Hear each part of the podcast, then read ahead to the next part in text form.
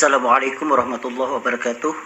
Alhamdulillahirrabbilalamin Kembali pada hari ini saya akan menjawab satu buah pertanyaan yang telah disampaikan. Assalamualaikum dokter. Waalaikumsalam warahmatullahi wabarakatuh. Saya mau bertanya Bagaimana tips jumlah mengonsumsi minum air yang tepat Agar terpenuhi kebutuhan cairan oleh tubuh saat di bulan puasa ini? Karena katanya tubuh kita membutuhkan 8 gelas dalam sehari Benarkah itu dok?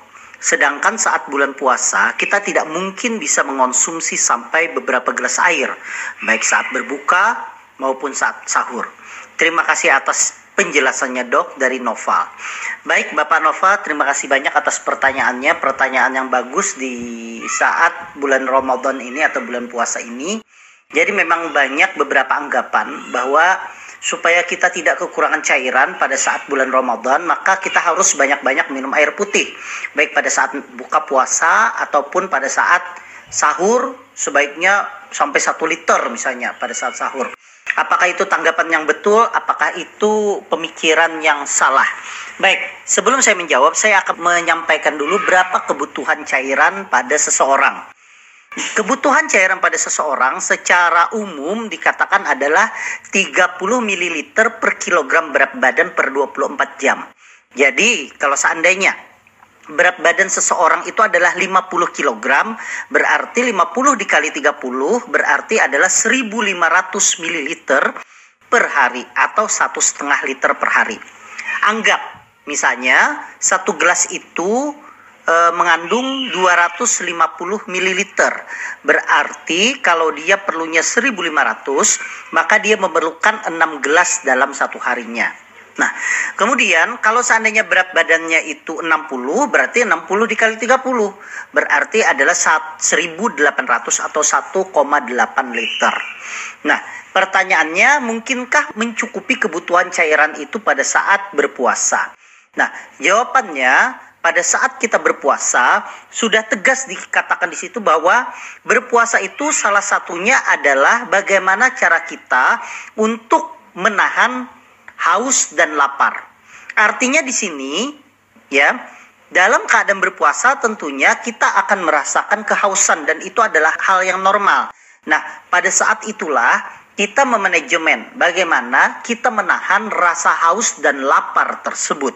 Sehingga secara logika tentunya kalau kita memaksakan pada saat kita buka puasa kemudian pada saat kita sahur minum misalnya sampai 8 gelas maka itu adalah suatu hal yang sangat berlebihan ya.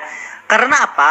Karena tubuh kita itu sebenarnya punya mekanisme balance atau mekanisme keseimbangan.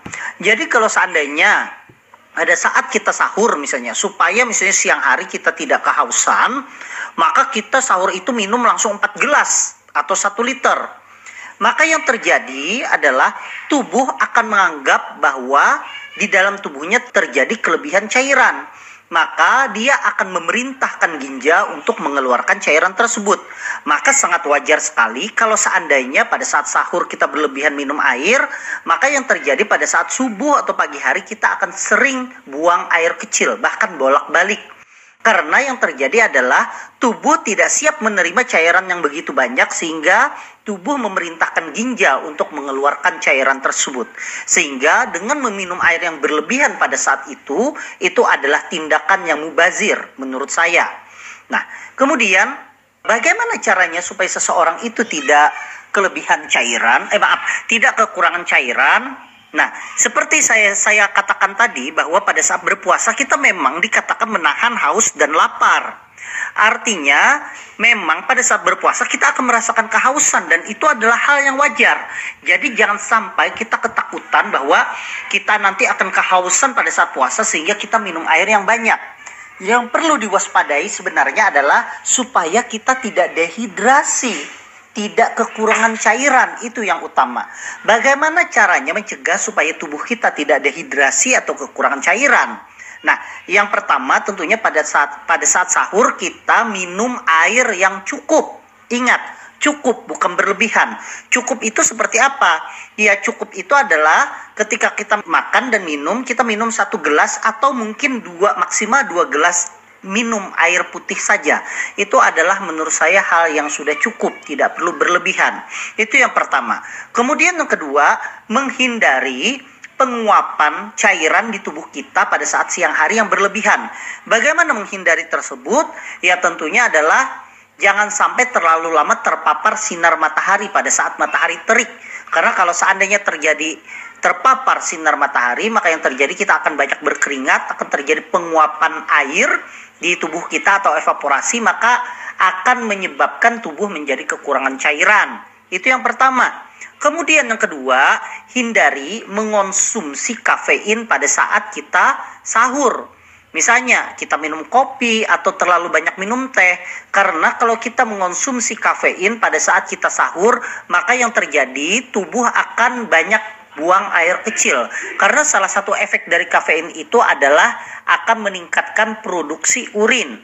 Maka yang terjadi kalau seandainya pada pagi hari sudah banyak kencing padahal kita minumnya itu tidak sudah cukup saja tapi air kencingnya banyak keluar, maka yang terjadi pada saat siang sampai sore hari seseorang bisa akan kekurangan cairan. Nah, kekurangan cairan inilah yang berbahaya yang perlu kita waspadai. Sehingga pada saat berpuasa pesan saya kita tidak memerlukan memang harus 8 gelas dalam sehari. Karena pada saat berpuasa ya memang kita diharuskan untuk menahan haus dan lapar artinya kita minum sesuai porsinya saja buka puasa juga minum yang cukup kemudian malam hari minum yang cukup, sahur minum yang cukup, tidak perlu berlebihan sampai harus target misalnya 2 liter, tapi yang penting adalah siang harinya kita menjaga supaya jangan sampai kita kekurangan cairan. Ya, salah satunya adalah jangan sampai terpapar sinar matahari yang terik, kemudian beraktivitasnya jangan terlalu berlebihan sehingga menyebabkan banyak keringat, kemudian menghindari konsumsi kafein pada saat sahur. Demikian mungkin itu saja Pak Noval yang bisa saya jelaskan. Semoga ini bermanfaat untuk kita semua dan kepada seluruh jamaah saya doakan semoga kita semua sehat selalu sehingga menjalani bulan suci Ramadan ini secara baik secara lancar, khusyuk dan dapat meningkatkan amal ibadah kita. Wassalamualaikum warahmatullahi wabarakatuh.